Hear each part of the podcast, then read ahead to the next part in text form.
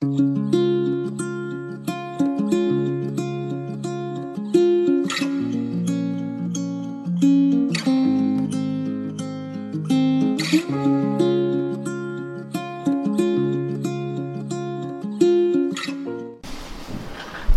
θα μιλήσουμε περισσότερο για τον έρωτα και, την, ε, και τη συντροφικότητα στη μέση ηλικία. Τώρα θα, θα δούμε πώς ορίζεται αυτή η μέση ηλικία. Έτσι είναι ένα ψυχολογικό φαινόμενο παράχρονικό, όπως είχαμε πει και κάποια άλλη φορά. Ε, και κοιτάξτε τα πράγματα που λέμε εδώ μέσα γενικά. Είναι πολύ σημαντικό να ξανατονίσω ότι είναι βιωματικά, βασίζονται στην προσωπική μου εμπειρία και στην επαγγελματική μου εμπειρία. Ε, μπορεί να φαίνονται κάποια πράγματα είναι θεωρητικά, όμως ο σκοπός μου δεν είναι να παράγω μια θεωρητική κατάρτιση, είναι το τελευταίο πράγμα που θα ήθελα να κάνω. Ε, πολλά από αυτά είναι πολύ καλό που έχετε την αξίωση να τα καταλάβετε, αλλά και γι' αυτό ακριβώς είναι πολύ ευπρόσδεκτες οι ερωτήσεις, όσο περισσότερες τόσο καλύτερο. Όμως, το επιμένω να το τονίζω, δεν καταλαβαίνουμε όλα αυτά που γίνεται, γιατί ακριβώς η κατανόηση τόσο βαθιών ενιών είναι αποτέλεσμα μιας προσωπικής αυτογνωστικής πορείας μακροχρόνιας, ε, το τονίζω και αυτό, και σε βάθος. Δεν μπορούμε να κατανοήσουμε αυτές τις έννοιες, πάρα πολλά από αυτά τα κατανοούμε, όχι γιατί δεν είμαστε έξυπνοι, αλλά γιατί χρειάζεται πολλή δουλειά με τον εαυτό. Εδώ περισσότερο μιλάμε για να τσιγκλίσουμε λιγάκι ένα κομμάτι του εαυτού που θέλει να γνωρίσει καθώς προχωράει μπροστά σε αυτή την πορεία της αυτογνωσίας. Ε, αυτό θέλουμε να το ξυπνήσουμε, γιατί βρίσκεται, μπορεί σε κάποιους από εμάς ένα λίθαργο. Αυτό είναι πολύ βασικό. Παρ' όλα αυτά, οι ερωτήσεις είναι σημαντικές που θα γίνουν από όλους. Ε, και εγώ μιλάω, προσπαθώ να απαντήσω σε δικές μου ερωτήσεις. Λοιπόν, την ώρα που μιλάω, απαντάω πάντα σε δικές μου ερωτήσεις κυρίως.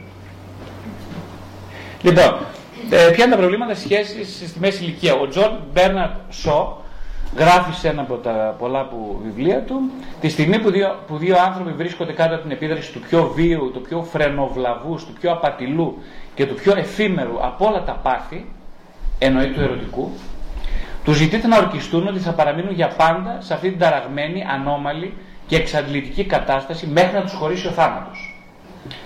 Είναι συγκλονιστική δήλωση γιατί είναι πάρα πολύ αληθινή δήλωση. Ε, ε, είναι το παράδοξο που απαιτείται από, έναν, ε, από ένα ζευγάρι που θέλει, είναι ερωτευμένο και θα ήθελε να παντρευτεί. Κυρίως αυτό μέχρι να τους χωρίσει ο θάνατος θα πρέπει να ζούμε ως ανώμαλοι, δηλαδή ως ερωτευμένοι. Θα δούμε ότι αυτό δεν γίνεται στην πορεία, το ξέρετε και βιωματικά ήδη ότι δεν γίνεται. Τώρα, ένα άλλο πράγμα, ένα άλλο αξίωμα είναι ότι οι, οι άνθρωποι προσπαθούν μέσα στην, ε, μέσα στην πορεία της ζωής να διατηρούν μια αίσθηση βασικής ασφάλειας. Ε, το εγώ δηλαδή θέλει να προστατεύσει τον εαυτό του και διατηρεί μια. Ε, προσπαθεί όσο γίνεται να δημιουργήσει ένα ασφαλές περιβάλλον, πλαίσιο ζωής, μέσα στο οποίο αισθάνεται ότι μπορεί να επιβιώσει και όχι να επιβιώσει και να ζήσει καλά. Ε, όμως δεν συμβαίνει αυτό, γιατί κάθε 7 με 10 χρόνια συμβαίνει στον άνθρωπο εσωτερικά και κοινωνικά και φυσικά, δηλαδή σωματικά, μια σημαντική αλλαγή. Κάθε 7 με 10 χρόνια όλοι μας αλλάζουμε πλήρως. Ή τουλάχιστον θα έπρεπε να ακούμε τα ενάβσματα που μέσα μας που μας κινητοποιούν σε αλλαγή. Σε όλα τα επίπεδα, βιολογικά και ψυχικά. Σκεφτείτε ότι ήσασταν άλλοι ή άλλος όταν ήσασταν 14 ετών Άλλος άνθρωπος στα 21, άλλος στα 28, άλλος στα 35, άλλος στα 42. Ε; Για μπείτε λιγάκι σε αυτό το mood, ας πούμε. Δεν ήσασταν κάποιος άλλος. Άλλος στα 50, άλλος στα 57 κλπ. Η φυσική ροπή λοιπόν όλων των ανθρώπων είναι να αντιστεκόμαστε σε ό,τι πετύχαμε. Να αντιστεκόμαστε μάλλον σε οτιδήποτε κινεί να αλλάξει αυτό που ήδη έχουμε πετύχει. Αυτό που ήδη έχουμε πετύχει. Τώρα τι έχει πετύχει ο καθένας, το ξέρει και τον εαυτό του. Έχει πετύχει, όταν λέω, έχει, έχει επιτύχει ένα επίπεδο βασικής ασφάλειας. Αισθάνεται σίγουρος. Για αυτό που έχει. Μπορεί να έχει την τσάντα του, τα δαχτυλίδια του, το κολλιέ του, τον σύζυγό του, τα αδέρφια του, την, τους φίλους του, τη δουλειά του. Πάντως εγώ αισθάνομαι σίγουρος ότι τα κατέχω όλα αυτά. Α, ωραία. Λοιπόν, δεν θέλω τίποτα να συναντήσω τίποτα στον δρόμο μου που θα κινητοποιήσει θα μου αλλάξει αυτό το status quo. Ένα, αυτό είναι πάρα πολύ βασικό να το σκεφτόμαστε πάντα. Ότι η φυσική ροπή του ανθρώπου είναι η αντίσταση στην αλλαγή, δεν είναι η αλλαγή. Παρόλο, άλλο παράδοξο, ότι η αλλαγή συνεχώς επέρχεται. Κάθε μέρα αλλάζουμε, δεν είμαστε ποτέ ίδιοι.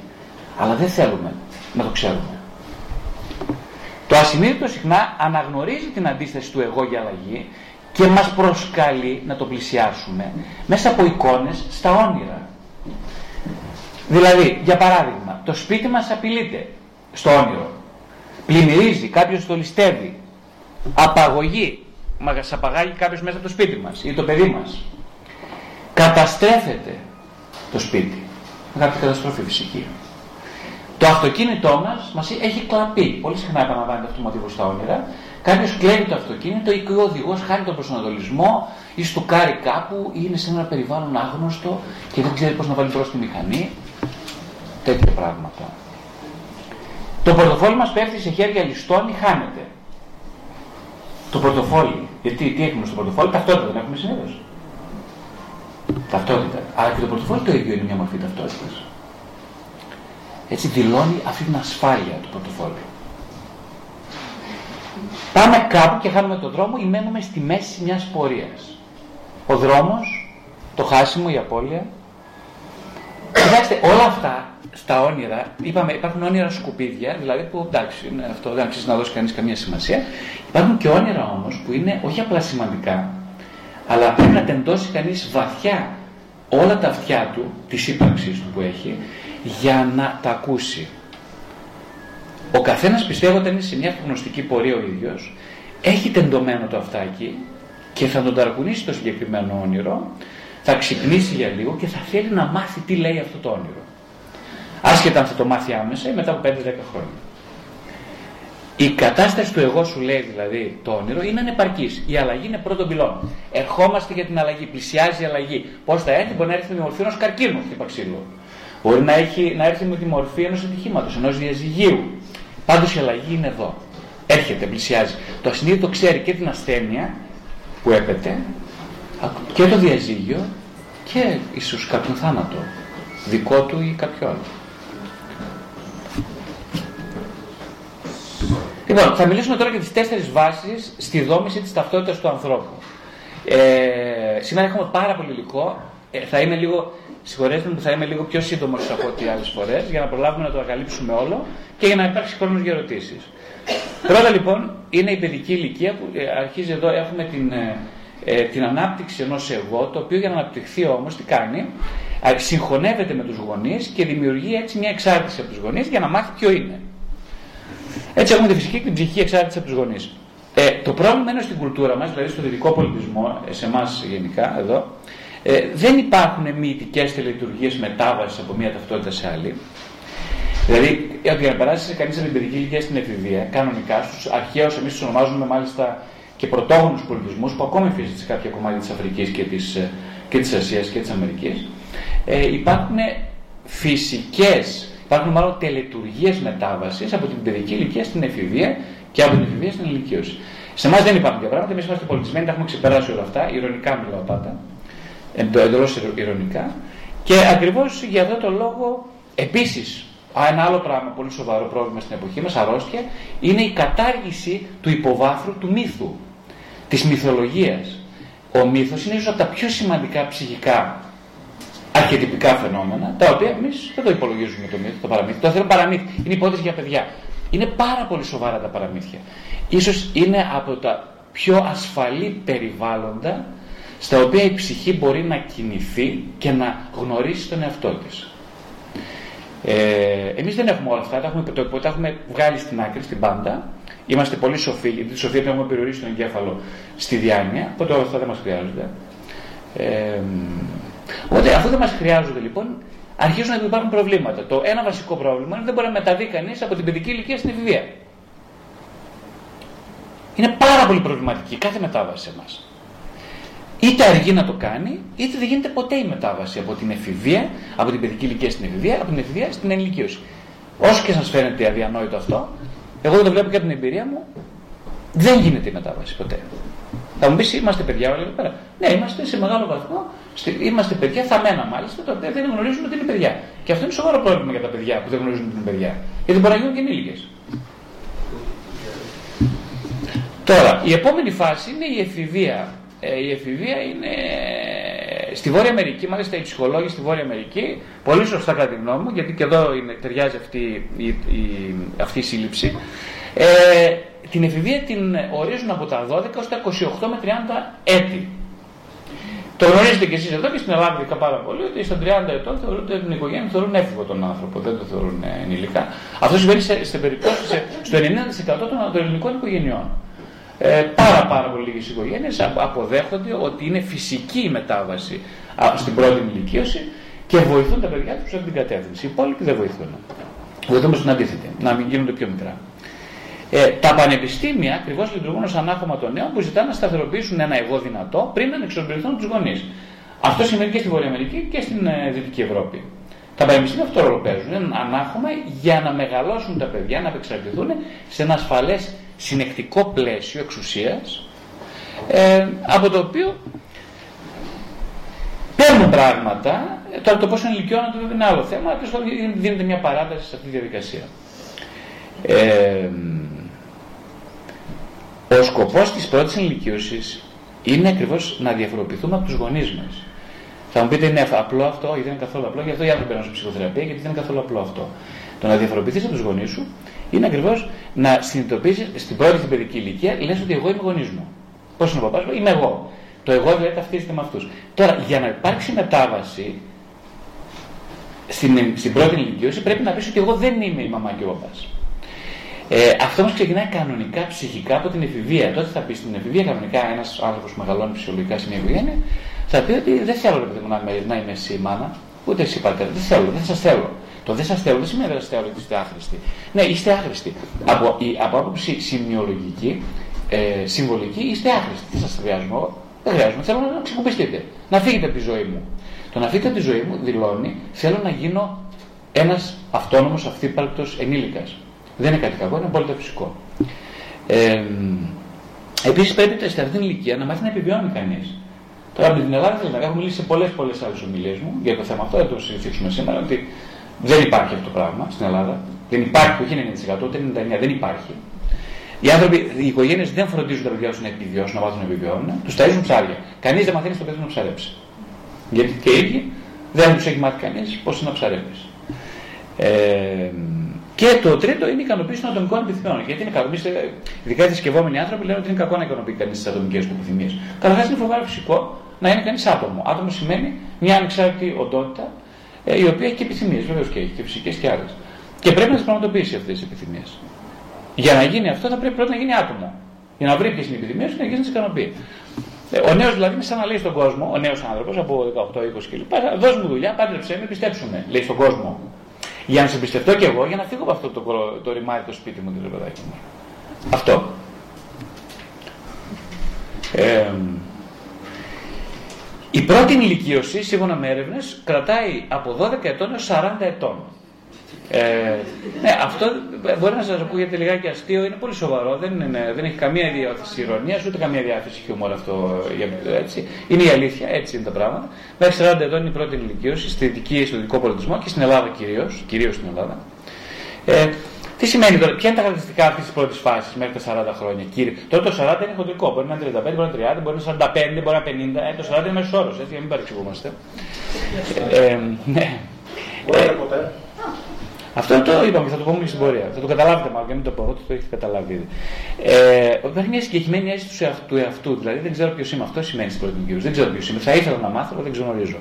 Η απάτη ποια είναι όμως τώρα που πέφτει μόλις αυτή την απάτη; Είναι ότι αν εγώ συμπεριφερθώ όπως οι γονείς μου, θα γίνω μαγικά ενήλικας. Δηλαδή, αν εγώ τελειώσω πανεπιστήμιο, αν παράδειγμα, ή αν εγώ δουλεύω στο χωράφι, όπως δουλεύει και ο παπά και η μαμά. Ε, αν ε, ε, αν ε, παντρευτώ, αραβωνιαστώ και παντρευτώ όπως έκανε ο παπά και η μαμά.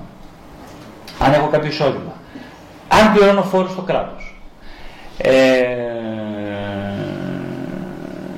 αν τα καταφέρνω να έχω φίλους, κοινωνικές ε, δραστηριότητες κλπ. Αν κάνω όπως ο παπάς γυμνάζεται, όπως η μαμά καπνίζει. Αν τα κάνω όλα αυτά, ε, μαγικά θα πει ότι έχω γίνει ενήλικας. Τεράστιο σφάλμα, μεγάλη απάτη. Δεν γίνονται μαγικά τα πράγματα, όχι. Ψυχικά ακολουθείται άλλους δρόμους. Η αυτή η πρώτη περίοδος τη πρώτης ενηλικίωση είναι μια προσωρινή υπαρξιακή ρύθμιση. Δηλαδή, είναι κάτι προσωρινό μέχρι να πάμε στο επόμενο βήμα, που είναι η δεύτερη ενηλικίωση. Στην πρώτη ενηλικίωση, μέχρι τα 40, απουσιάζουν οι διαστάσεις του βάθους και της εξατομίκευσης. Ζούμε σε ένα επιφανειακό ψυχικό κόσμο. Άντε να είναι λειτουργικές σχέσεις μας, άντε να τα πάμε καλά, να βάλουμε κανένα τάλιρο παραπάνω, άντε να χτυπήσουν παλαμάκια οι ενήλικες γύρω μας, άντε να πάνε όλα έτσι κουτσά στραβά, να αποκτήσω και εγώ μια αυτοπεποίθηση, άντε όλα να γίνουν έτσι, να τους μπρόξουμε το τρένο να κατηφορήσει τον, ε, να πάει στον ανήφορο, άντε να γίνουν όλα αυτά με το καλό, να χτυπήσω και εγώ παλαμάκια στον εαυτό μου και να λέω μπράβο ρε φίλε, έγινες ενήλικας. Ε, Όμως υπάρχει μια εσωτερική μεγάλη αμφιθυμία ανάμεσα τελικά στην ανάγκη για εξατομίκευση, δηλαδή ότι εγώ τελικά θέλω να φύγω από το σπίτι, και απ' την άλλη στο να παραμείνω στις ψυχικές εξαρτήσεις παιδικής ηλικίας. Εδώ υπάρχει μια πολύ μεγάλη εσωτερική σύγκρουση, η οποία έχουμε πει σε προηγούμενες ομιλίες ότι είναι ένα ενδοψυχικό φαινόμενο, παρόλο που φαίνεται ότι φταίει ο και μαμά, δεν φταίει ο και μαμά.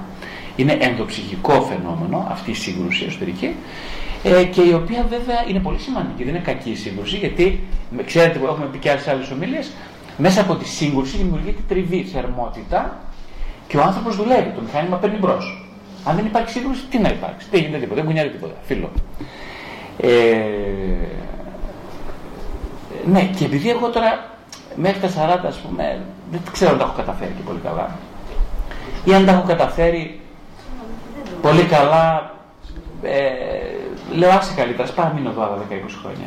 Πού να φεύγεις τώρα σου; Ακριβώς κρατάω σε απόσταση αυτό που ονομάζουμε εαυτό με έψιλον κεφαλαίο, που είναι το επόμενο στάδιο. Ο οποίος εαυτός με καλεί να γίνω αυτό που κλήθηκα να είμαι.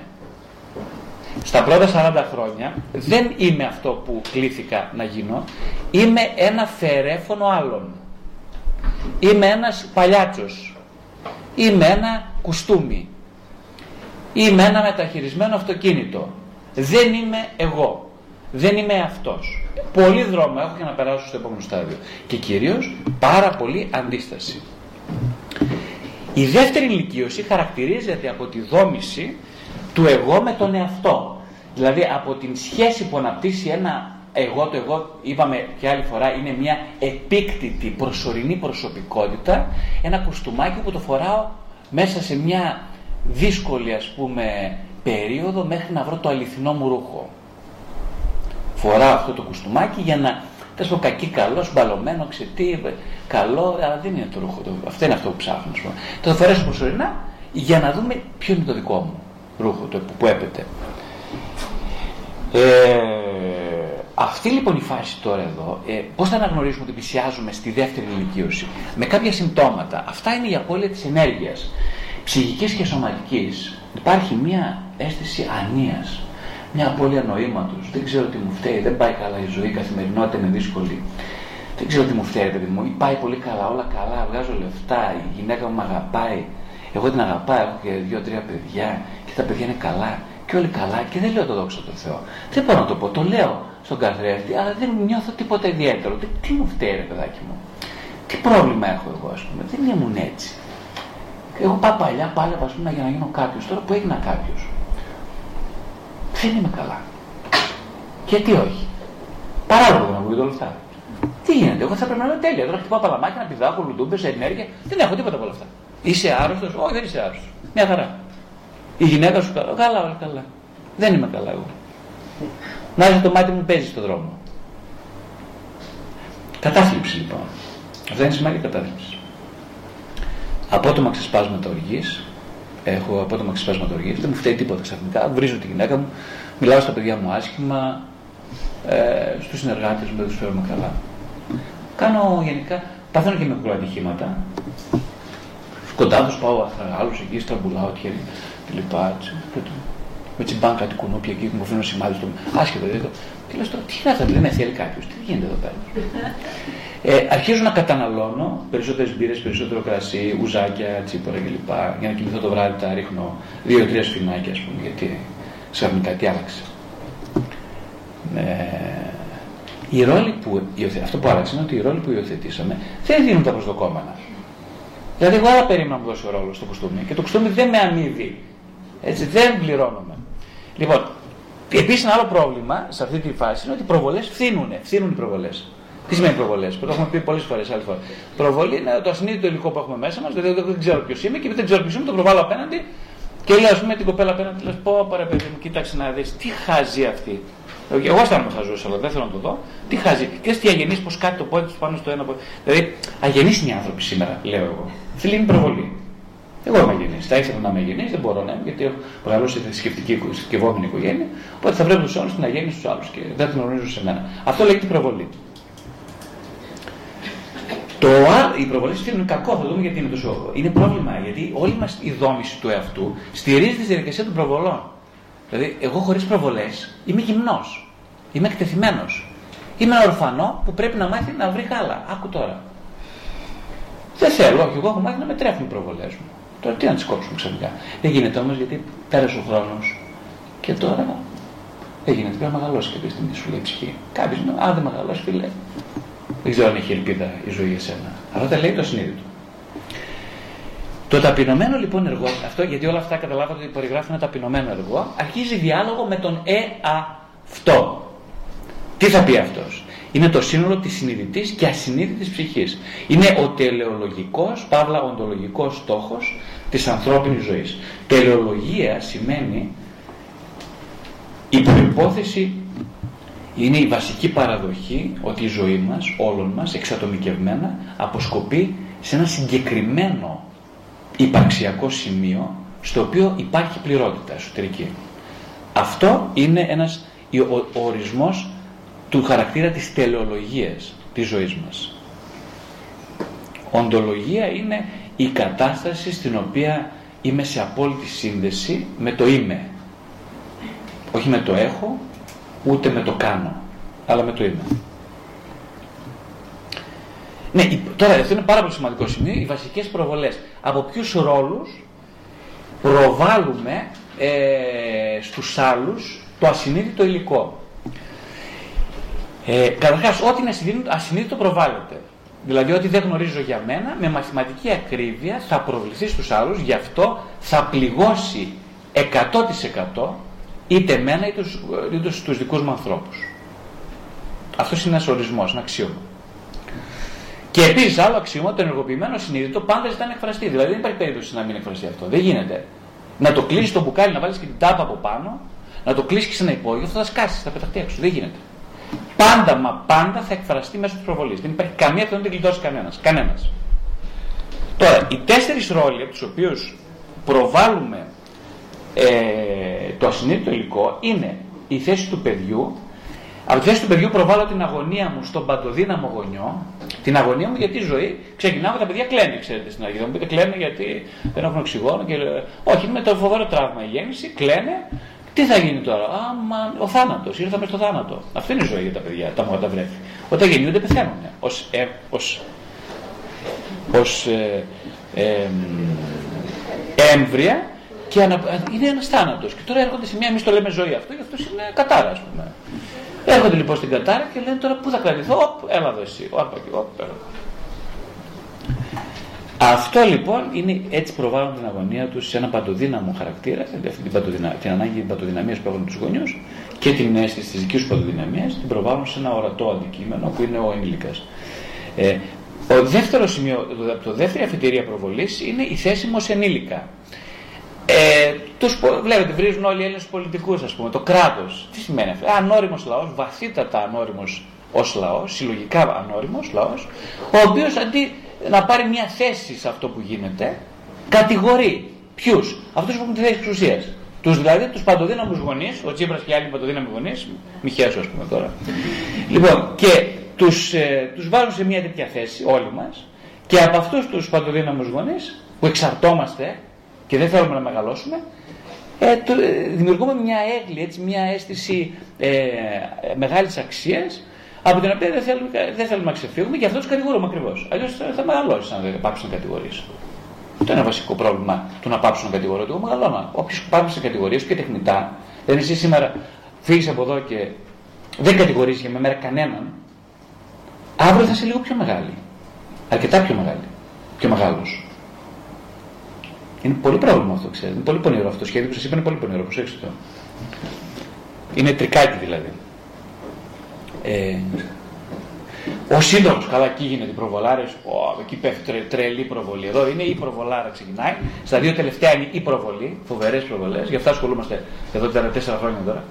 Λοιπόν, εδώ γίνεται χαμός τώρα, ας πούμε. Στο δεσμό του γάμου, όλο αυτό. Ο γάμος, θα σου άμα θα βγω έρωτα ζωή θα σε παντρευτώ και εσύ θα με σηκώσεις τώρα, γιατί εγώ πού να σηκώσω, δεν έχω μπράτσα, εγώ θα είμαι μωρό. Άρα εσύ που έχεις μπράτσα, είτε είσαι γυναίκα είτε άντρας, δεν έχει σημασία, θα με σηκώσεις. Σε εσένα γυναίκα άντρα μου βασίζομαι να δώσεις νόημα στη δύσκολη ζωή μου. Αυτό είναι το, για να εμπολογούμε, αυτό είναι το μήνυμα. Και ως γονιός τώρα προβάλλω αυτά που δεν βίωσα τους δικούς μου στα παιδιά μου.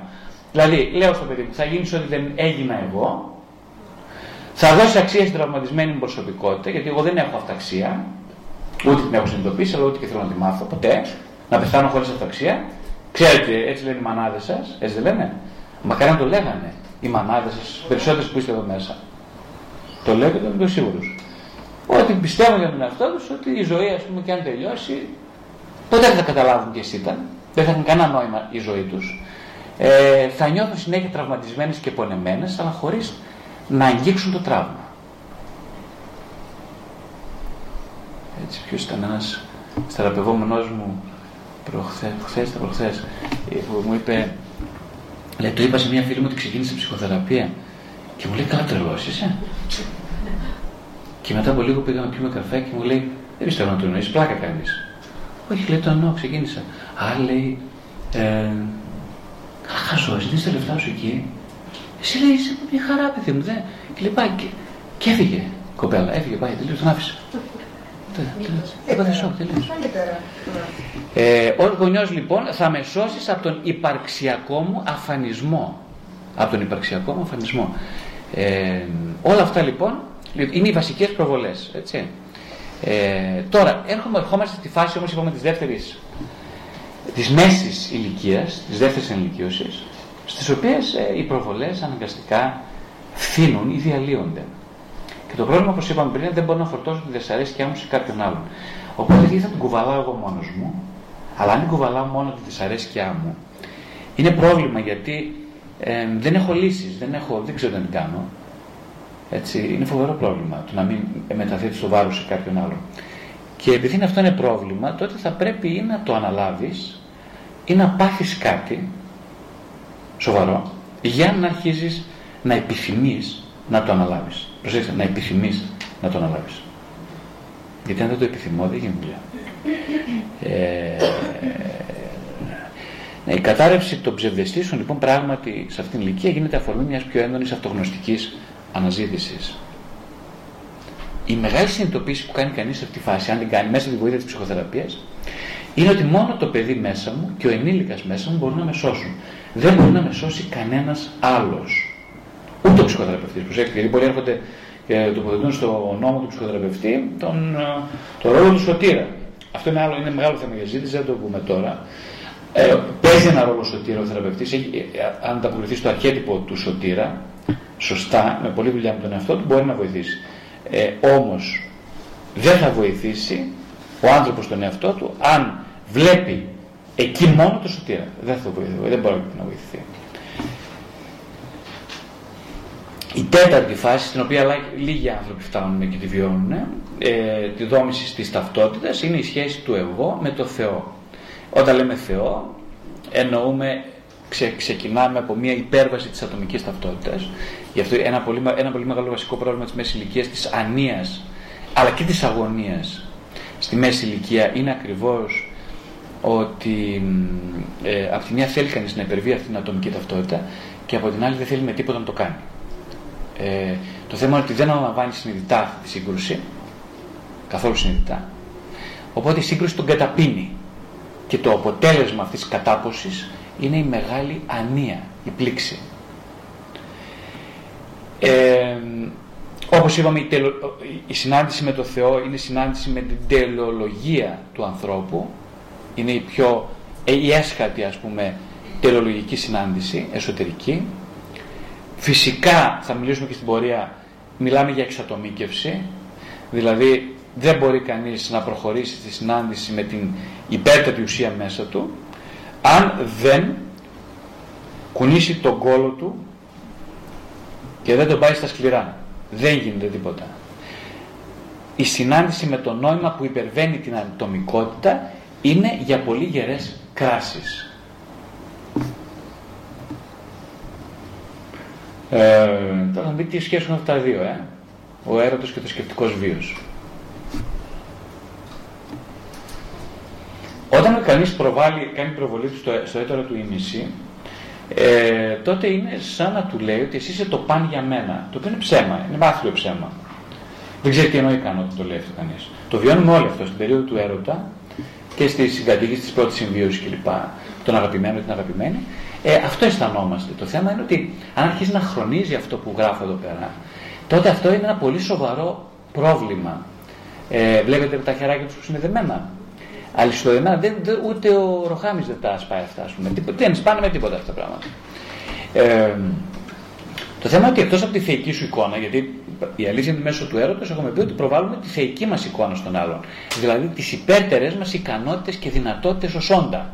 Αυτό προβάλλουμε στον έρωτα. Γι' αυτό ο έρωτας είναι τόσο σημαντικό συνέστημα και κατάσταση, γιατί μας θυμίζει ποιοι είμαστε, αλλά πάλι διαμέσου της προβολής. Αυτό είναι ένα θέμα με τον έρωτα. Ε, εκτός λοιπόν από τη θεϊκή μας εικόνα, προβάλλουμε κάτι άλλο. Τους φόβους και τα άγχη μας στον άλλον. Δηλαδή, εσύ θα, θα, εσύ θα με βοηθήσεις να, να βγω από αυτήν την κατάσταση, γιατί μόνος μου δεν μπορώ να κάνω τίποτα. Ε, ε, από εσένα περιμένουν εσύ μόνη πηγή της δημιουργικότητάς μου. Μόνος μου δεν μπορώ να κάνω τίποτα. Εσύ θέλω να μεταμορφώσεις τη ζωή μου. Εσύ θέλω να σώσεις την ψυχή μου. Καταλαβαίνετε που παραπέμπει αυτό. Ε, το θέμα είναι ότι η σχέση μας δεν μπορεί να τραφεί από αυτού του είδους προβολές. Απλά μπορεί να διαλυθεί. Όπως διαλύεται. Μπορεί όμως να σωθεί και, και η σχέση μας και η ζωή μας και η ψυχή μας αν αυτές τις προβολές τις αναποθέσουμε στο θρησκευτικό βίο.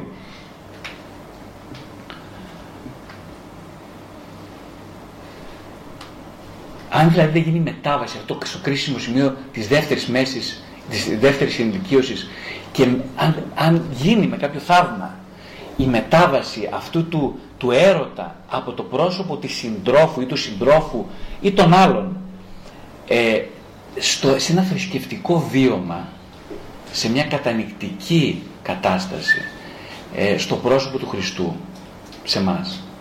Αν δεν γίνει αυτό, πού αλλού να αποθέσουμε την ελπίδα μας, την τεράστια, σε ποιο πρόσωπο; Ο Χριστός είναι η ενσάρκωση όλων των προβολών της θεότητας. Λειτουργεί ψυχικά με αυτόν τον θαυμαστό τρόπο και μπορεί να σηκώσει όλες τις προβολές. Όταν λέει το Ευαγγέλιο σηκώνα τα βάρη όλου του κόσμου, πήρα τις αμαρτίες όλων των ανθρώπων. Τι, εννο, τι νομίζετε ότι εννοεί; Τι, εσείς τι νομίζετε; Εννοεί ακριβώς αυτό. Όλες τις προβολές σηκώνω εγώ, τα πάντα. Είμαι το πρόσωπο, ένα εγώ που σηκώνω το όλο τις απεριόριστες προβολές σας. Όμως γίνεται αυτό. Γίνεται. Αυτό γίνεται στη θεότητα. Άρα τι γίνεται αυτόματα και σκεφτείτε, αν φορτώσω εγώ, εγώ έχω την ανάγκη να κάνω τεράστιες προβολές σε όλα. Σκέφτε να βρω ένα πρόσωπο να τις σηκώσει όλες. Αυτόματα τι γίνεται, οι ώμοι μου ελαφραίνουν. Οπ, γίνομαι άλλος άνθρωπος. Αισθάνομαι μια βαθύτατη ευγνωμοσύνη. Γιατί επιτέλους βρέθηκε αυτός ο παντοδύναμος που μέχρι τότε ήταν οι γονείς μου, κακομίρι που, που τους έχω ταράξει τη σφαλιάρα συμβολικά. Ήτανε οι συνεργάτες μου, ήταν οι κοινωνικές μου σχέσεις, ήταν τα παιδιά μου, ήταν ο σύντροφός μου, τώρα αποσύρω τις προβολές από εκεί. Και πού τις πάω; Στους ώμους της θεότητας. Αυτό δεν είναι διανοητική διαδικασία όπως καταλαβαίνετε. Τίποτα από αυτά που λέμε δεν είναι διανοητική διαδικασία. Χρειάζεται μια σημαντική συνάντηση για να γίνει αυτό. Αφού μετά ξεκινάει η απόσυρση των προβολών η μετάθεσή τους στο πρόσωπο που μπορεί να τη σηκώσει. Ε, για να φτάσει κανείς σε αυτό το σημείο χρειάζεται να, να παραιτηθεί όμως από την ικανότητά του να σηκώνει ο ίδιος βάρη που δεν του ανήκουν. Να σηκώνει ο ίδιος, ε, να πιστεύει ότι είναι ικανός να τα καταφέρει με την παρούσα κατάσταση. Να απελπιστεί από τις σχέσεις του και τον τρόπο που συνδέεται με τους άλλους. Και όσο τα προχωράει προς την απελπισία, τότε ανοίγει ο δρόμος για μια φοβερή, καταπληκτική, απόλυτα σημαντική συνάντηση. Απελευθέρωσης. Ναι, αν πραγματικά ζητήσεις από τον σύντροφό σου να κρατήσει τη θεϊκή λάμψη που το αποδίδεις, το ξέρετε εκ των προτέρων, καταρχάς δεν τον βλέπει ως άτομο, γιατί αυτός δεν έχει καμία θεότητα. Δεν είναι ένας άλλος σηκώσει, είναι καρβαλή πράκτορας κι αυτός. Δεν έχει καμιά ας πούμε, διάθεση να σηκώσει τίποτα. Αν και αν το έχεις στον έρωτα, ας πούμε, γιατί όταν ερωτευόμαστε είμαστε στην αμοιβαία προβολή, εγώ θα σηκώσω εκείνο, εσύ θα στο άλλο, εντάξει, σύμφωνοι, ωραία. Αχ, τι ωραία. Ξεκουράζουμε, κράκ, ηρεμείς. Ναι, αλλά αυτό πώς και το σηκώσεις μια εβδομάδα, δύο εβδομάδες, τρεις μήνες, ένα χρόνο, άντε, δύο, με τίποτα, χρόνια.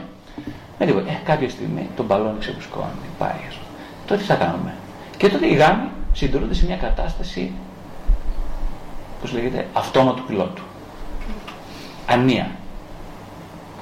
Ή ηθικά επιτασσόμενοι από μια κατάσταση ανοχής που το μεταφράζουμε σε υπομονή.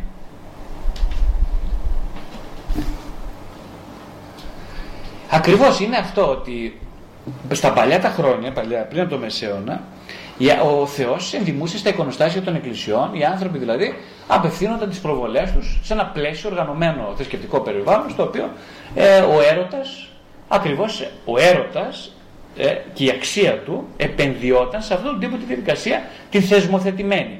Μετά τον 12ο ε, αιώνα όμως ε, μέσω του, κάποιων μύθων, πούμε, όπως ήταν ο μύθος του, εκεί, εκεί σε αυτό το αρχιτυπικό περιεχόμενο προβάλλεται αυτή η μετακίνηση του, του, ε, του Τριστάνου και της Ιζόλδης, ένας ερωτικό ειδήλιο ε, με πολλά σημενόμενα, αρχίζουμε πλέον να πιστεύουμε ότι μπορεί κάποιος να μεταφέρει όλο αυτό το τεράστιο όγκο προβολών σε έναν άνθρωπο.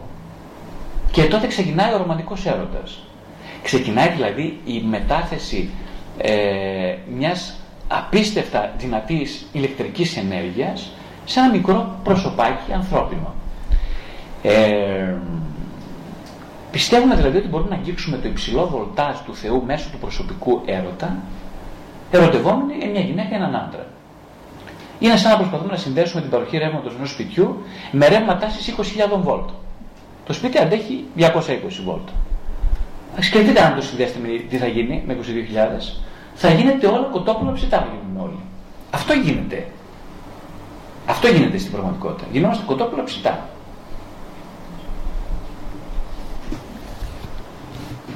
Ναι, κανένα σπίτι δεν μπορεί να σηκώσει μια τέτοια υπερφόρτωση. Αλλά ο πολιτισμός μας, επανερχόμαστε κάτι με το 12ο αιώνα, μας ενθαρρύνει να πάθουμε ηλεκτροπληξία. Και μάλιστα το θεωρεί ευτυχία αυτό. Και το θεωρεί μάλιστα το ηλεκτροσόκ 20.000 βολτ το θεωρεί επαρκή προπόθεση ενός σωστού γάμου. Ακούστε τώρα ανοησία. Ακούστε μέγεθος ανοησίας, τεραστίων διαστάσεων. Λοιπόν, οι γάμοι, ποιοι οι γάμοι επιβιώνουν. Επιβιώνουν αυτοί οι γάμοι που οι δύο σύντροφοι έριξαν την τάση της σχέσης τους στο ανθρώπινο επίπεδο 220 βολτ. Δηλαδή, τι σημαίνει 220 βολτ. Είμαι άνθρωπος, είσαι κι εσύ; Ωραία, τι ωραία. Ε, μπορούμε λοιπόν να ταραβεριστούμε ως άνθρωποι, όχι ως θεότητες. Καταλαβαίνετε αυτό που λέω φαντάζομαι. Λοιπόν, δύσκολο αυτό που λέω είναι πάρα πολύ δύσκολο. Χαμός, γιατί δεν το καταλαβαίνει κανείς αυτό που λέω. Από εδώ το καταλαβαίνετε, από εδώ δεν μπορείς το καταλάβεις το θέμα. Η, θεία, η θεϊκότητα που διακρίνουμε στους άλλους είναι πραγματικά παρούσα, ξέρετε. Δηλαδή υπάρχει το θεϊκό στοιχείο στους ανθρώπους, δεν είναι κάτι που απουσιάζει, αλλά είναι σε μια ε, ασχηματοποίητη, εξαιρετικά λιλιπούτια μορφή και χρειάζεται να σχηματοποιηθεί και για να γίνει αυτό παραδοσιακή προπόθεση να αναλάβει κανείς την ευθύνη της σχηματοποίησης. Δεν μπορούμε όμως να την κρίσουμε, πρώτα δεν αποστηρίζουμε τις δικές μας βολές. Είναι αυτό που είπαμε προηγουμένως. Η διάκριση ανάμεσα στις δύο παραπάνω πραγματικότητες όμως, έτσι, δηλαδή στο ότι είμαι άνθρωπος και ταυτόχρονα έχω θεϊκά στοιχεία, είναι πάρα πολύ λεπτό και δύσκολο έργο. Οπότε στο πρώτο μισό της ζωής τι κάνουμε, αναπόφευκτα χρησιμοποιούμε τις προβολές για να γνωρίσουμε τον εαυτό μας, έτσι, ε, για να φύγουμε και από το σπίτι κάποια στιγμή. Ε, λέμε, ας πούμε, πώς θα φύγω από τη μαμά και τον μπαμπά; Αν δεν βρω αυτή που θα ερωτευτώ, αν δεν βρω αυτόν που θα ερωτευτώ και να, πω, να μεταβιβάσω όλες τις προσδοκίες που είχα από τη μαμά και τον μπαμπά στο σύντροφο, στο μελλοντικό, ε, πώς θα φύγω, δεν πρόκειται να φύγω από το σπίτι ποτέ. Θα μείνω κλειδωμένος. Οπότε, καλό είναι, καλό. Είναι βοηθητικό το ότι προβάλλεται αυτό το υλικό στη μελλοντική σύντροφο, αλλά είναι παροδικής χρήσης όπως είπαμε. Είναι περιορισμένο χρονικού διαστήματος. Γιατί ποτέ δεν φεύγουμε από το σπίτι. Αλλά στο δεύτερο μισό, είπαμε τη ζωή, οι ψευδεστήσεις φθήνουν και τότε είναι απαραίτητο να πάμε σε ένα επόμενο βήμα. Ο γάμος λοιπόν σηκώνει να το βάρος του εσωτερικού παιδιού και των δύο συντρόφων. Και όσο πιο μακροχρόνια και στενή είναι η σχέση, τόσο μεγαλύτερα τα τραύματα και οι απογοητεύσεις. Για ποιο λόγο, ξέρετε για ποιο λόγο. Γιατί όσο πιο μακροχρόνια είναι η σχέση, τόσο πολύ υπάρχει απόσυρση από την επιθυμία για ανάληψη ευθυνών λόγω της συνεχούς ματέωσης. Υπάρχει μια τάξη συνεχώς να ματαιωνόμαστε, γιατί είπαμε εγώ προσδοκώ σήμερα, αύριο, μεθαύριο, αντί μεθαύριο, πριν τα ίδια. Ε, δεν τα κάνεις εσύ. Μία, δύο, τρεις, πέντε, είκοσι, δέκα, τριάντα, σαράντα, πενήντα. Τα γόνατά μου γονατίζουν. Δεν έχω βρει το Θεό ακόμα πουθενά. Υπάρχει Θεός. Το ξέρετε και αυτό, έχει πεθάνει και ο Θεός. Ε, τι να κάνω. Θα πρέπει να βρω καμιά γκόμενα, κανένα γκόμενο και να αρχίσω να πίνω. Τι θα κάνω, τι να κάνω άλλο. Τι να κάνω. Έχεις δίκιο, ναι, έχεις δίκιο. Δίκιο έχεις, αλλά δεν βρίσκεις λύση. Χάλια είναι η ζωή σου. Τι να το κάνεις στο δίκιο. Όλοι για δίκιο ψάχνουν. Κοιτάξτε στο παρελθόν λοιπόν. Και ναι, πρέπει να γυρίσω να κοιτάξω στο παρελθόν και τι βλέπω, ας πούμε, στο δεν κοιτάω. Λέω, κοίταξε να δεις τώρα. Όταν είμαι νέος και παντρεύτηκα, ας πούμε, τι σημαντικές αποφάσεις πήρα, ερήμην μου. Σκέφτομαι τώρα που μεγάλωσα. Ερήμην μου. Κάτσε, φίλε, εσύ δεν ήσουν τις πήρες, εγώ τις πήρα. Ερήμην μου τις πήρα, όχι. Είπαμε ποιος τις πήρε, το κουστούμάκι. Το παλιό, το, το μπαλωμένο. Δεν, εγώ δεν είμαι. Πού εγώ. Ε, ναι, έχεις την ευθύνη που τις πήρες.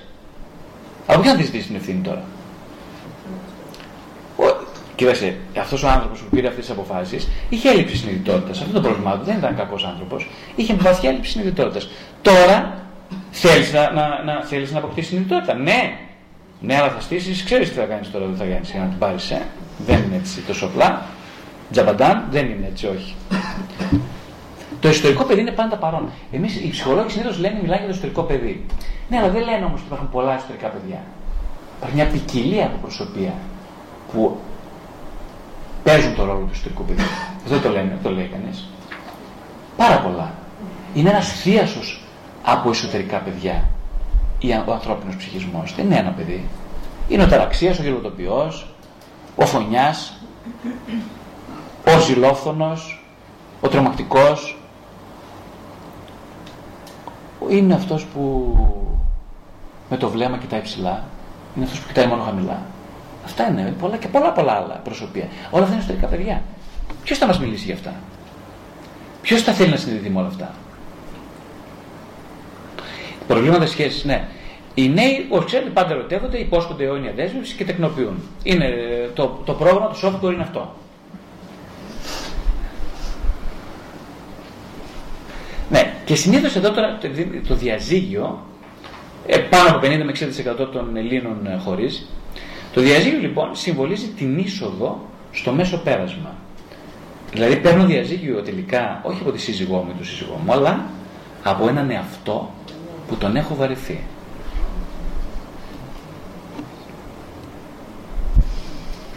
Ναι και πράγματι είναι επιτακτική ανάγκη για εμβάθυνση στενή σχέση. Αυτό αισθάνεται ο Μεσήλικας. Μεσήλικας όπως είπαμε μιλάμε τώρα από 35 και πάνω. Μπορεί να ξεκινήσει 35, 40, 50, 55, να αισθάνεται τον εαυτό του μεσήλικα κάποιος. Δεν είναι υποχρεωτικό, είναι μια ψυχικό φαινόμενο, δεν είναι χρονολογικό. Το άτομο που για χρόνια επιβαρύνουμε με τα χρέη της ψυχής μας είναι υπερφορτωμένο. Πρέπει η παρεξήγηση γάμος και ρομαντικός έρωτας είναι συνώνυμα, πρέπει οριστικά να λυθεί.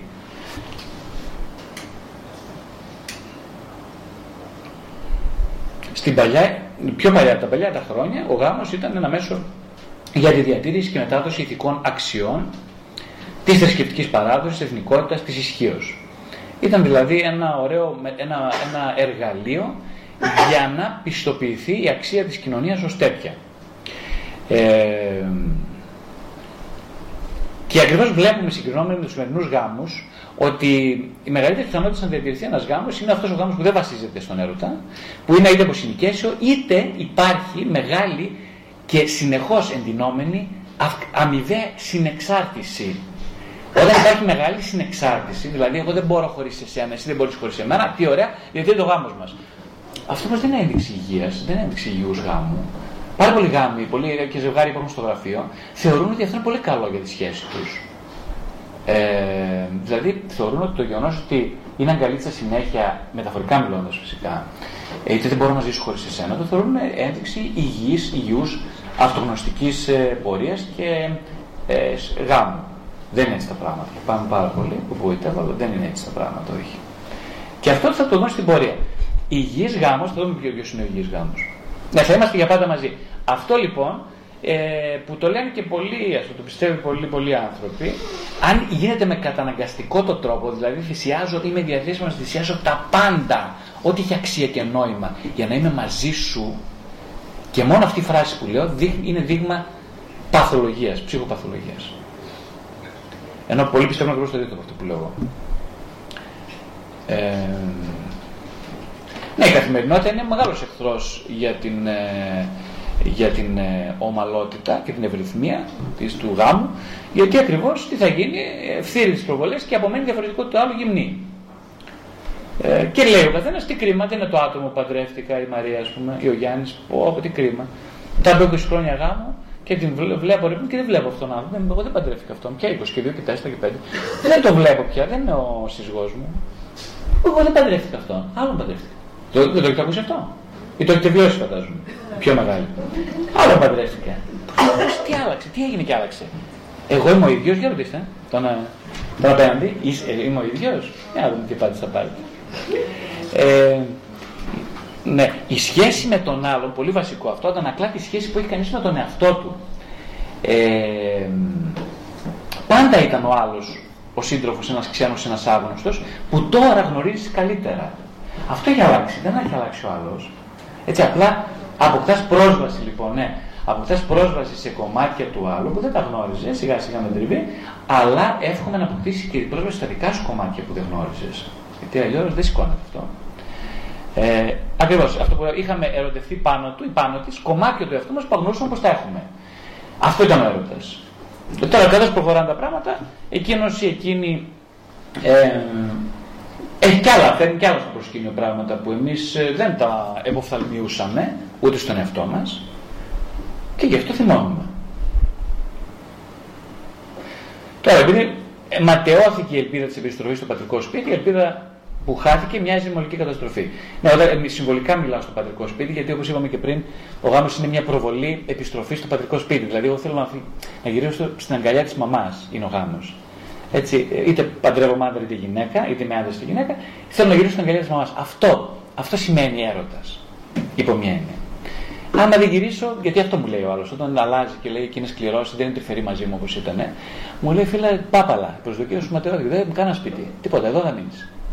Κάτσε ρε, εγώ τόσα λεφτά πλήρω, εγώ πλήρωσα. Πού τα λεφτά μου, τα λεφτά μου πίσω. Προσδοκίες μου, αυτό λέω τα λεφτά μου. Ε. Προσδοκίες μου, πού είναι. Θα μείνω έτσι δηλαδή, τσιτσιδός. Έτσι, τσιτσιδός. Δεν μας τα έλεγες αυτά. Αν μας τα έλεγες, δεν. Κάτι άλλο θα έκανα. Δεν θα κάνεις κάτι άλλο, το ίδιο θα κάνεις. Σε πληροφορώ. Με κάποιο άλλο. Με κάποιο άλλο. Ναι, δεν θα κάνεις άλλο πράγμα. Ε, ναι, οι στενές μας σχέσεις ποτέ δεν μπορούν να γίνουν καλύτερες από τις σχέσεις που έχουμε με τον εαυτό μας. Αυτό είναι πάρα πάρα πάρα πολύ βασικό. Δηλαδή η ποιότητα της σχέσης μας αντανακλά τη σχέση μας με το ασυνείδητο. Αυτό είναι πάρα πολύ σοβαρό αξίωμα. Δεν μπορεί να έχεις καλύτερη σχέση από, αυτό που, από αυτή που ήδη έχεις με το προσωπικό σου ασυνείδητο. Κάθε σχέση γι' αυτό αποκαλύπτει ποιοι ήμασταν όταν ξεκινήσαμε.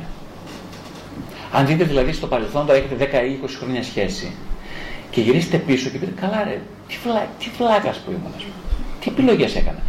Δεν ήσουν βλάκας, ούτε έκανες κακές επιλογές. Έκανες επιλογές οι οποίες αντιστοιχούσαν στο επίπεδο πρόσβασης στο προσωπικό σας συνείδητο. Δεν, δεν είναι θέμα βλακία αυτό. Είναι θέμα, όπως ένα παιδάκι, ας πούμε, μαθαίνει να μιλάει και λέει ε, ψηλαβίζει στην αρχή, ε, αυτό είναι το επίπεδο. Τι να κάνουμε τώρα, ας πούμε. Δεν το μάθω να πάει να είναι για το Χάρβαρντ. Δεν γίνεται, σιγά σιγά. Ε, οι άνθρωποι απειλούνται από τη διαπίστωση πως ο μαγικός άλλος δεν υπάρχει κάπου έξω από εμάς. Δεν θα κουβαλούσαμε τόσο το βάρος στη σχέση αν δεν ζητούσαμε τόσο πολλά από αυτήν. Πώς είναι εδώ να μην ζητάει όμως κανείς πολλά; Από κάπου πρέπει να τα πάρει αυτά. Από ποιον θα τα πάρει; Ε, ποιο είναι όμως το νόημα της ζωής μιας σχέσης; Όταν δεν μπορεί να ανταποκριθεί στις προσδοκίες του ιστορικού παιδιού. Γιατί εδώ είναι το πολύ σοβαρό θέμα τώρα. Υπάρχει διασχέση, μπορείτε να φτιάξετε τη διασχέση. Εγώ δεν νομίζω να μπορεί κανείς από εμάς εδώ να φτιάξει τη διασχέση. Έτσι, γιατί αυτό είναι. Ότι πώς μπορεί να φτιάξει μια σχέση που να ανταποκρίνεται σε ποιες απαιτήσεις, σε ποια ζητούμενα. Γιατί όλες οι σχέσεις δεν αποκρίνονται σε αυτό το ετούμενο. Εγώ θέλω να μου θρέψεις ένα παιδάκι το οποίο είναι ατελές και πεινάει. Αυτό είναι το βασικό αίτημα. Και λένε οι ψυχολόγοι, ας πούμε, πρέπει φίλε να παραιτηθεί από την ιδέα ότι ο μαγικός άλλος θα σε σώσει. Ναι, αλλά από τι να την αντικαταστήσεις αυτήν την ιδέα; Και λέω, πρέπει να την αντικαταστήσει τη μέση ηλικία από την ιδέα και την πεποίθηση ότι η σχέση γίνεται μέσω αναζήτησης νοήματος ζωής. Ατομικής και εξατομικευμένης. Γιατί αν δεν αντικατασταθεί η παλιά ιδέα με η καινούργια, δεν μπορεί να αφήσεις. Άρα να γίνει η καινούργια ιδέα είναι η σχέση μου γίνεται πηγή νοήματος ζωής. Όχι καλοπέρασης, ούτε επιστροφή στην παιδική ηλικία. Αποκλειστικά. Βεβαίως και θα υπάρχει αυτή η ανάγκη, αλλά δεν είναι αποκλειστική. Ε, ναι, πρέπει να παρατηρήσει φυσικά από αυτό ότι είμαι μισός και ψάχνω το άλλο μισό. Δεν είσαι μισός. Είσαι ολόκληρος και ψάχνεις ένα άλλο ολόκληρο. Το είπε και ο Σίλβερστάιν αυτός με τα ωραία του παραμύθια. Ε, δεν χρησιμοποιείς τη σχέση σου για να υποβαστάξεις την παραπέουσα αυτοπεποίθησή σου. Γιατί αυτό το μοντέλο υπονομεύει την ανάπτυξη και των δύο. Το μοντέλο της συγχώνευσης που υιοθέτησε όταν ήσουν 20 και 30 χρονών δεν είναι πια λειτουργικό. Πρέπει να το συνειδητοποιήσεις. Ε, και πρέπει να μετακομίσεις τη συνειδητότητά σου στην, στο νέο μοντέλο που σημαίνει έχω την ευθύνη του κάθε συντρόφου, ότι η ευθύνη του κάθε συντρόφου είναι δική του, η δική του εξατομίκευση. Δεν θα με βοηθήσει ο άλλος αυτό. Ο άλλος μπορεί να φέρει και πολλά εμπόδια. Τα εμπόδια πάντα είναι βοήθεια, όπως ξέρετε. Έτσι, γιατί δημιουργούν μια αντίσταση, δημιουργούν τη συνειδητοποίηση της αντίστασης και τη σύγκρουση της εσωτερικής που πάλεται. Άρα δεν είναι εμπόδιο αυτή που θα, η γυναίκα μου που θα με εμποδίσει να ξεκινήσω ψυχοθεραπεία, ούτε ο άντρας μου θα με εμποδίσει να ξεκινήσω ψυχοθεραπεία. Δεν είναι εμπόδιο.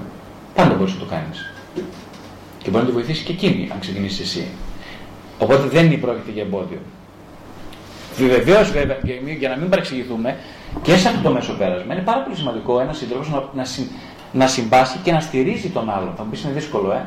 Τώρα, εγώ είμαι σε μια πορεία αυτοδιάλυσης τώρα σε αυτήν την ηλικία.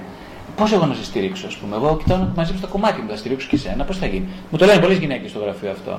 Που είναι στη φάση πούμε, διαζυγίου ή ετοιμάζονται ή τέλος πάντων ψήνονται. Ε, μου λένε τώρα εγώ τι να τον κάνω αυτό, ας πούμε. Που τον βλέπω και μου το βλέπω, σηκώνει τρίχα που τον βλέπω μόνο μέσα στο χώρο. Αυτό είναι μια παραδοχή ότι εγώ τώρα, πέρα από τα, τα πεπαλαιωμένα μίση και πικρίες που έχω από τον τρόπο που ήμουν μαζί του με τον σύζυγό μου, ε, ένα άλλο πράγμα που με προβληματίζει είναι ότι εγώ αυτή τη στιγμή επικεντρώνω την συνδυασιακή μου ταυτότητα στην αναζήτηση προσωπικού νοήματος και εξατομίκευσης. Δεν μπορώ λοιπόν να σκορπίζουμε σε κάτω κομμάτια, κύριε Βασιλιάδη, ας πούμε τώρα. Τι μου λες εσύ τώρα; Να γίνω με χίλια κομματάκια επειδή το είναι το σωστό. Χαίστηκα και αν είναι το σωστό αυτό. Μου λέει η κυρία Πέναντα. Δεν μου το λέει έτσι, αλλά το λέει έτσι. Εγώ θα λέω πιο έτσι, σύντομα. Ε, ναι, αλλά κυρία μου, δεν γίνεται, δεν θα αισθανθείς με λιγότερα τραύματα αν δεν κάπου ανακαλύψεις μέσα την ανάγκη να περιθάλψεις και τα τραύματα του άλλου. Δεν θα γίνει αυτό. Λυπάμαι πολύ που το λέω. Όσο βλέπω και να βλέπεις, αλλά δεν θα συμβεί. Θα πρέπει λοιπόν, ναι, να είσαι άνθρωπος, να συνεχίσεις να διατηρήσει την ανθρωπιά σου, ένα κομμάτι ενηλικίωση, παρόλο που είναι δύσκολο αυτή την περίοδο, και ταυτόχρονα πιάνοντας το χέρι του άλλου να ανακαλύψει το δικό σου και όντως να εστιάσεις το δικό σου. Δεν είναι δύο αγεφύρωτες προποθέσει αυτά τα δύο. Δεν είναι, όχι. Ε, Παρ' όλα αυτά, συμφωνώ απόλυτα μαζί σου όταν λες ότι δεν μπορώ εγώ πια να υπομισθώ το έργο της ανάπτυξης και της πληρότητας του συντρόφου μου. Συμφωνώ απόλυτα μαζί σου σε αυτό. Ναι, και ότι χρειάζεται και εκείνος να παραιτηθεί από την ιδέα πως κάποιος άλλος θα τον σώσει. Πολύ συμφωνώ και με αυτό μαζί σου. Κοιτώντας το, την πάρτη σου από τη μία βοηθάς τον άλλον, και το λέω έτσι με την καλή έννοια, δηλαδή κοιτώντας την πάρτη σου σημαίνει ότι ε, ναι, ρε παιδάκι, φεύγω από αυτέ τις ψευδεστήσεις μεγαλείου. Ξέρετε, πολλές γυναίκες την έχουν αυτή την ψευδεστήση του μεγαλείου. Εγώ θα σώσω το παιδί, θα σώσω το σύζυγο. Ε, εγώ θα είμαι ένας Ιησούς Χριστός, με Παναγία. Τρίχες, συγγνώμη που το λε. Τρίχες, θα είμαι η Μαρία αυτή, η άλλη Μαρία. Θα είναι γενικά κάποια γυναίκα που δεν είμαι, ούτε ήμουν ποτέ. Γιατί δεν είμαι. Αλλά δεν μπορώ να αντέξω ότι δεν είμαι. Έτσι με μάθανε από μικρή. Έτσι δεν με το μάθανε. Δεν θα το αντέξω. Οπότε θα το παίζω Αγία. Αυτό όμως έχει συνέπειες. Και οι συνέπειες είναι ακριβώς γιατί θα αρρωστήσει, θα σου την κάνει ο άλλος σίγουρα, θα φτιάξει παράλληλη σχέση 100%, 100%, όχι 99%, 100% την κάνει. Και γιατί δεν την κάνει, πέρα από τα δικά του προβλήματα, για να σε κουνήσει, ρε, να κουνηθείς. Να καταλάβει ότι ζεις με ψευδεστήσεις μεγαλείου.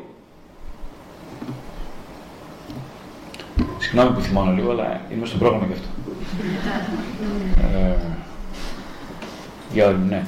Λοιπόν, το, το νέο μοντέλο σχέσης και το παλιό νέο μοντέλο σχέσης. Για μια όρημη σχέση χρειάζεται να πω κανείς δεν θα μου δώσει αυτό που χρειάζομαι και βαθιά λαχταρώ. Μόνο εγώ μπορώ. Αλλά χαίρομαι τη σχέση για αυτά που μου προσφέρει και επενδύω σε αυτήν ψυχικά. Αυτά προσέξτε, δεν είναι, δεν είναι το τέλος. Αυτή είναι ο πρόδρομος για να έρθω στα σύγκαλά μου. Δηλαδή για να αρχίζω να πιστεύω ε, ότι ε, να, να πέσουν οι ψευδεστήσεις και να χτίσω μια σχέση με τον εαυτό. Από εκεί και πέρα όμως ανοίγει μια σχέση υπέρβασης του εαυτού. Εκεί πάμε στην τελολογία όπως είπαμε πριν. Έτσι. Τώρα μιλάμε για προστάδια ακόμα. Η σχέση λοιπόν προσφέρει συντροφικότητα, αμοιβαίος σεβασμός, συναισθηματική και πρακτική στήριξη, αλλά και διαλεκτική των αντιθέτων. Αυτή είναι η νέα σχέση. Ε, αλλά κοιτάξτε, για όλους μας είναι πάρα πολύ δύσκολο το έργο της αγάπης του διαφορετικού. Γιατί εμείς παντρευτήκαμε και ερωτευτήκαμε, γιατί βασιζόμασταν, ελπίζαμε, επενδύαμε στο όμοιο, όχι στο διαφορετικό. Και τώρα τι γίνεται, ας πούμε. Τώρα, τώρα πρέπει να βρεθούμε στο απαιτημένο του διαφορετικό. Τι λέει, ρε φίλο, εγώ έκανα χρόνια και χρόνια, δεν πάω στην ψυχοθεραπεία. Τόσα χρόνια πρέπει να πάω για να μην συναντήσω το διαφορετικό. Και μου λες εσύ τώρα τρίκες ότι θα συναντήσω το διαφορετικό. Δεν θα το κάνω ποτέ. Μισός και θεραπευτώ ποτέ. Λοιπόν, σωστά το λες. Έτσι. Ε, αλλά αν αποφασίσεις να θεραπευτείς ποτέ, θα πρέπει να αγαπήσεις, δηλαδή να δεχτείς το διαφορετικό στον άλλον. Ε, αυτό σημαίνει, όπως είπαμε πριν, παρέτηση να παραιτηθώ από τις προβολές, που αναγκαστικά θα παραιτηθώ, γιατί αν είμαι λίγο στοιχειώδης ευθύ και δεν είμαι τόσο βλάκας, ε, κάποια στιγμή θα παραιτηθώ. Ε, να αποδεχτώ λοιπόν, το επόμενο βήμα να αποδέχομαι τη δική μου διαφορετικότητα. Ναι, γιατί έχω είπαμε, πολλά εσωτερικά παιδιά που ζητάνε τροφή. Τι να κάνουμε τώρα; Θέλει, δεν θέλει, έτσι είναι. Και μετά θα αρχίζω να αχνοφαίνεται από το ένα μάτι η διαφορετικότητα του συντρόφου μου. Και τότε είναι το δίλημα, θα αρχίζω να την αναποδέχομαι και αυτήν. Αν είσαι μάγκας, αν σε βαστάει, την αποδέχεσαι. Και τότε ξεκινάει η ανάπτυξη. Πώς λέει και ο Τσίπρας, έτσι. το μοντέλο λοιπόν συγχώνευσης είναι ένα και ένα κάνουν ένα. Ακούστε μαθηματικά τώρα. Το, δηλαδή. το ένα και ένα κάνουν αυτό είναι το μοντέλος της συγχώνευσης. Δηλαδή εσύ και εγώ είμαστε ένα, δεν λέμε. Λοιπόν, καταργούμε το μοντέλο αυτό. Πρέπει να καταργηθεί το μοντέλο αυτό. Ε, γιατί ο στόχος του μοντέλου αυτού ήταν να χάσω τον εαυτό μου. Μέσα στον άλλο. Να χαθώ. Ε, είναι, αυτά τα έχουμε πει και σε άλλε ομιλίες. Αυτά είναι πιο. Δεν το πούμε για σήμερα. Ε, ναι, δεν θα χωρίσουμε ποτέ. Γιατί σημαίνει δεν θα χωρίσω ποτέ; Δεν θα διαφοροποιηθώ ποτέ από σένα. Αυτό σημαίνει δεν θα χωρίσω ποτέ. Ε, και γιατί τώρα αυτό είναι το τεράστιο θέμα, ας πούμε, που το ξέρετε κι εσείς τώρα. Ε. Ο τρόμος είναι μπροστά στο ενδεχόμενο της μοναχικότητας. Κάποιοι νομίζουν το πρόβλημα είναι η μοναξιά. Ε, δεν είναι η μοναξιά το πρόβλημα. Η μοναχικότητα είναι το πρόβλημα. Ξέρετε γιατί; Γιατί η μοναχικότητα είναι μια βασικότατη απαραίτητη συνθήκη εσωτερικού δημιουργικού διαλόγου. Η μοναξιά δεν είναι. Η μοναξιά δεν είναι. Η μοναξιά είναι ένα αγρίμι που τρέχει να κρυφτεί μέσα στη νύχτα. Αυτό είναι η μοναξιά. Η μοναχικότητα είναι κάτι απαραίτητη, βασικότερη, βασιλική συνθήκη και πρόδρομος για έναν βασικό οντολογικό ιστορικό διάλογο. Και ακριβώς γι' αυτό οι άνθρωποι τρέμουν τη μοναχικότητα. Λένε τάχα οι ψυχολόγοι, Όχι, η μοναχικότητα είναι το καλό, η μοναξιά είναι το κακό. Ω, δεν πάει έτσι, δεν είναι έτσι, όχι. Δεν είναι έτσι. Η μοναχικότητα είναι πολύ βαριά για να την αντέξεις. Τη μοναξιά την αντέχει κανείς. Ξέρετε πώς την αντέχει; Την κάνει. Πηδάει στο πελαγάκι, πάνω πάνω δεξιά αριστερά. Είτε με κόμμενε είτε με διάφορου τρόπους. Τη μοναχικότητα δεν χρειάζεται να την αντέξεις. Εγκυμονείς ως σε ενδιαφέρουσα κατάσταση. Εγκυμονεί η μοναχικότητα ένα παιδί, το θεϊκό παιδί. Αυτό δεν το θέλει κανένας. Δεν το αντέχουν οι άνθρωποι τέτοια πράγματα. Όχι ψυχοθεραπεία. Δεν κάνουν τίποτα γι' αυτό. Τίποτα. Ε, ναι. Τώρα πάμε στην άλλη λοιπόν εξίσωση. Ένα και ένα πρέπει να κάνει τρία. Αυτό είναι το μοντέλο της εξατομικεύσης. Γιατί τρία; Γιατί ένα είμαι εγώ, δύο είσαι εσύ και τρία είναι η σχέση μας. Θα μου πεις, ναι, τώρα η σχέση τι δουλειά έχει ας πούμε, γιατί να γίνουμε τρεις; Καλά δεν είμαστε δύο. Δεν είμαστε καλά δύο. Το πρόβλημα, το πρόβλημά σου ήταν επειδή μια ζωή θεωρούσε ότι ένα και ένα κάνουν δύο. Ένα και ένα κάνουν ένα, αλλά πρέπει να αρχίσει να συνειδητοποιήσει ότι πρέπει να πας για το τρίτο. Το τρίτο αυτό είναι πάρα πολύ σοβαρό. Αλλά αυτό, κοιτάξτε τώρα, σημαίνει ότι είσαι χορτασμένο άτομο. Δηλαδή έχεις μια λειτουργική αυτό εικόνα. Δεν μπορείς να πας αυτό το μοντέλο σχέσης αλλιώς. Δηλαδή πρέπει να είσαι λίγο να το εγώ, να έχει χορτάσει ρε παιδί μου. Για να πεις, ε, χόρτασα τώρα είμαι γενικά καλά. Λοιπόν, ε, δέχομαι τη διαφορετικότητα του άλλου. Γι' αυτό είναι αναγκαία η ψυχοθεραπεία. Για να χορτάσεις, να φας ψωμί. Και μετά να, να ψήσεις και ένα ψωμάκι και το πας στο δίπλα. Να φάει και άλλος δίπλα, να χορτάσεις και εκείνος και μετά τώρα αρχίζει να έρχεται και ο τρίτος. Ο τρίτος δεν είναι το παιδί μας όπως νομίζουν πολλοί. Πολλά ζευγάρια που λένε ότι α, εμείς βγαίνουμε για χάρη των παιδιών και τα παιδιά είναι πολύ σημαντικό στόχο. Άμα αρχίσει τέτοια πράγματα, έκαμε. Ο τρίτος είναι η σχέση σας. Η δική σας σχέση. Η σχέση. Αλλά έχει μια αυτόνομη αυταξία αυτή η οντότητα που λέγεται σχέση. Πρέπει να το δεις. Θέλεις να το δεις. Θέλουμε. Ο καθένας βλέπει τον άλλον λοιπόν ως ένα άλλο πρόσωπο και όχι ως προέκτο του εαυτού του. Και έτσι σιγά σιγά υπερβαίνονται οι ατομικοί περιορισμοί και βαθμία ερχόμαστε σε επαφή με το βάθος και τις δυνατότητες της μοναδικής του ψυχής, της μοναδικής μας ψυχής. Όπως λέει και ο Ρίλκε, σχέση είναι το μοίρασμα της μοναχικότητάς μας με έναν άλλον. Βλέπετε τι ωραίο παράδοξο. Σχέση είναι το μοίρασμα της μοναχικότητάς μας με έναν άλλον. Τι ωραίο πράγμα. Τι ωραία πράγματα μιλάνε οι ποιητές, τι ωραία που τα λένε και τι ρεαλιστικά. Αυτό ακριβώς είναι. Έτσι, το να αντέξει κανείς αυτή την εγκυμοσύνη εντός του και να μοιραστούν δύο έγκυες γυναίκες τώρα, να είναι, να, να είναι δίπλα δύο έγκυες γυναίκες και να χαίρονται το λεβασίλωμα. Ο ένας είναι ο άντρας και ο άλλος είναι η γυναίκα. Δύο έγκυοι να χαίρονται το λεβασίλωμα. Τι ωραίο πράγμα, τι ωραίο, τι αληθινό, τι αληθινό, τι σωστό. Αυτό που στο τέλος μένει είναι η μοναχικότητά μας. Ναι, αυτό, γιατί αυτό είναι το εκολαπτήριο της, της όντως σχέσης. Και όπως είπαμε πριν, η προβολή έχει περιορισμένη διάρκεια. Ε, η σχέση είναι μια γέφυρα να βρεθούμε πιο κοντά στο μυστήριο της ζωής μέσα από τις γέφυρες του διαλόγου, της στοργής, της σεξουαλικότητας. Ε, το πιο σημαντικό στη μέση ηλικία είναι να δεσμευθούμε σε ένα μακροπρόθεσμο αυθεντικό διάλογο. Και οι τρεις λέξεις έχουν σημασία. Μακροπρόθεσμος, αυθεντικός διάλογος. Ίσως δούμε λίγο παρακάτω τώρα. Ε, Πολλά ζευγάρια στη μέση ηλικία δεν συζητούν πια καθόλου επειδή έπαψαν τον καιρό να αναπτύσσονται ως άτομα. Αυτός είναι ο βασικός λόγος που δεν συζητούν τα ζευγάρια. Δεν, η, δεν, η εξατομίκευση έχει πεθάνει ή δεν έχει ενεργοποιηθεί ποτέ. Και έτσι δεν μιλάμε μεταξύ μας, γιατί δεν μιλάμε, με, με εμάς δεν μιλάμε. Γι' αυτό δεν μιλάμε μεταξύ μας. Ε, ο, κα, ο καθένας είναι να γίνει ένας ενδιαφέρον συνομιλητής. Δηλαδή, αν εσύ δεν τη βρίσκεις με την πάρτη σου μόνος, δηλαδή να αναζητάς τη μοναχικότητά σου και δεν τη ψάχνεις, δεν πρόκειται να ποτέ να έχεις σχέση με τον άλλον. Ποτέ. Θα έχεις μια σχέση στην εξάρτηση στην καλύτερη περίπτωση. Στην καλύτερη. Ή μάλιστα 15 παράλληλες δεξιά-αριστερά, ας πούμε. Δεν εννοώ μόνο τις σεξουαλικές σχέσεις, εννοώ παράλληλες σχέσεις, εννοώ τις αιμομυκτικέ σχέσεις όπως είναι το τύπο κομπιούτερ, ίντερνετ, facebook, ε, τηλεόραση. Αυτέ εννοώ παράλληλες σχέσεις. Ε, Αλλιώς υποχρεώνουμε τον σύντροφό μας να ζήσει με ένα άτομο βυθισμένο στην οργή και στην κατάληψη, δηλαδή με εμά. Άκου τώρα υποχρέωση. Ο γάμος είναι σαν ποτάμι. Πρέπει συνεχώς να αναγεννιέται και να ανανεώνεται, όχι να βαλτώνει. Ο γάμος, η συνάντηση όταν λέμε αδερφών ψυχών, τι είναι, είναι ο διάλογος των εσωτερικών οντοτήτων, των αντίθετων φύλων, η άνοιμα του άντρα με τον άνιμο της γυναίκας. Ο γάμος είναι ευκαιρία αυτογνωσίας είναι ένας τρόπος να ανοιχνεύσουμε με συμβολικό τρόπο το βάθος της ψυχικής μας ζωής. Αυτό πρέπει να γίνει ο γάμος στη μέση ηλικία. Δηλαδή να γίνει εργαλείο ανείχνευσης μιας βαθύτερης ψυχικής ζωής και εξατομίκευσης. Αν δεν γίνει αυτό, ο γάμος ή θα διαλυθεί, θα παραπέει ή θα γίνει εργαλείο θανάτου. Γιατί ακριβώς έξω από το μυστήριο του γάμου μένουμε παγιδευμένοι στη ρηχή επιφάνεια του εαυτού. Αυτό είναι το πρόβλημα. Έτσι. Γι' αυτό συμβαίνουν ψυχοθεραπεία και είναι άγαμοι. Ε, είναι πολύ καλό αν η κλίση της ψυχή τους, η κλίση της ψυχής προορίζεται για την, τον έγγαμο βίο, είναι ακριβώς να μπουν στον έγγαμο βίο. Ο έγγαμος βίος είναι τεράστιο εργαστήρι. Έτσι δεν είναι μια ηθική επιταγή, ούτε μια κοινωνική υποχρέωση. Ε, πολλοί γάμοι λοιπόν διαλύονται ή κλειδονίζονται κατά τη μέση ηλικία.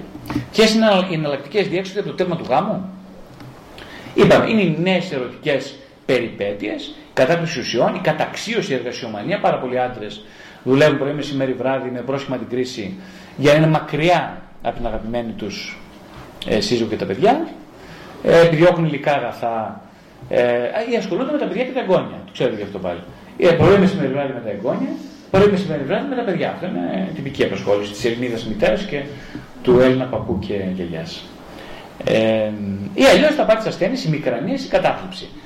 Αυτές είναι εναλλακτικές. Αλλά εγώ βλέπω όμως και προσωπική μου εμπειρία ότι η εξατομίκευση είναι η πιο πιεστική ανάγκη του ανθρώπου.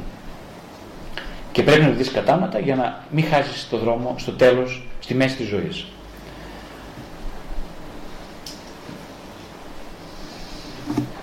Χρειάζεται πολύ θάρρος για να ξαναδεί κανείς τις προτεραιότητές του.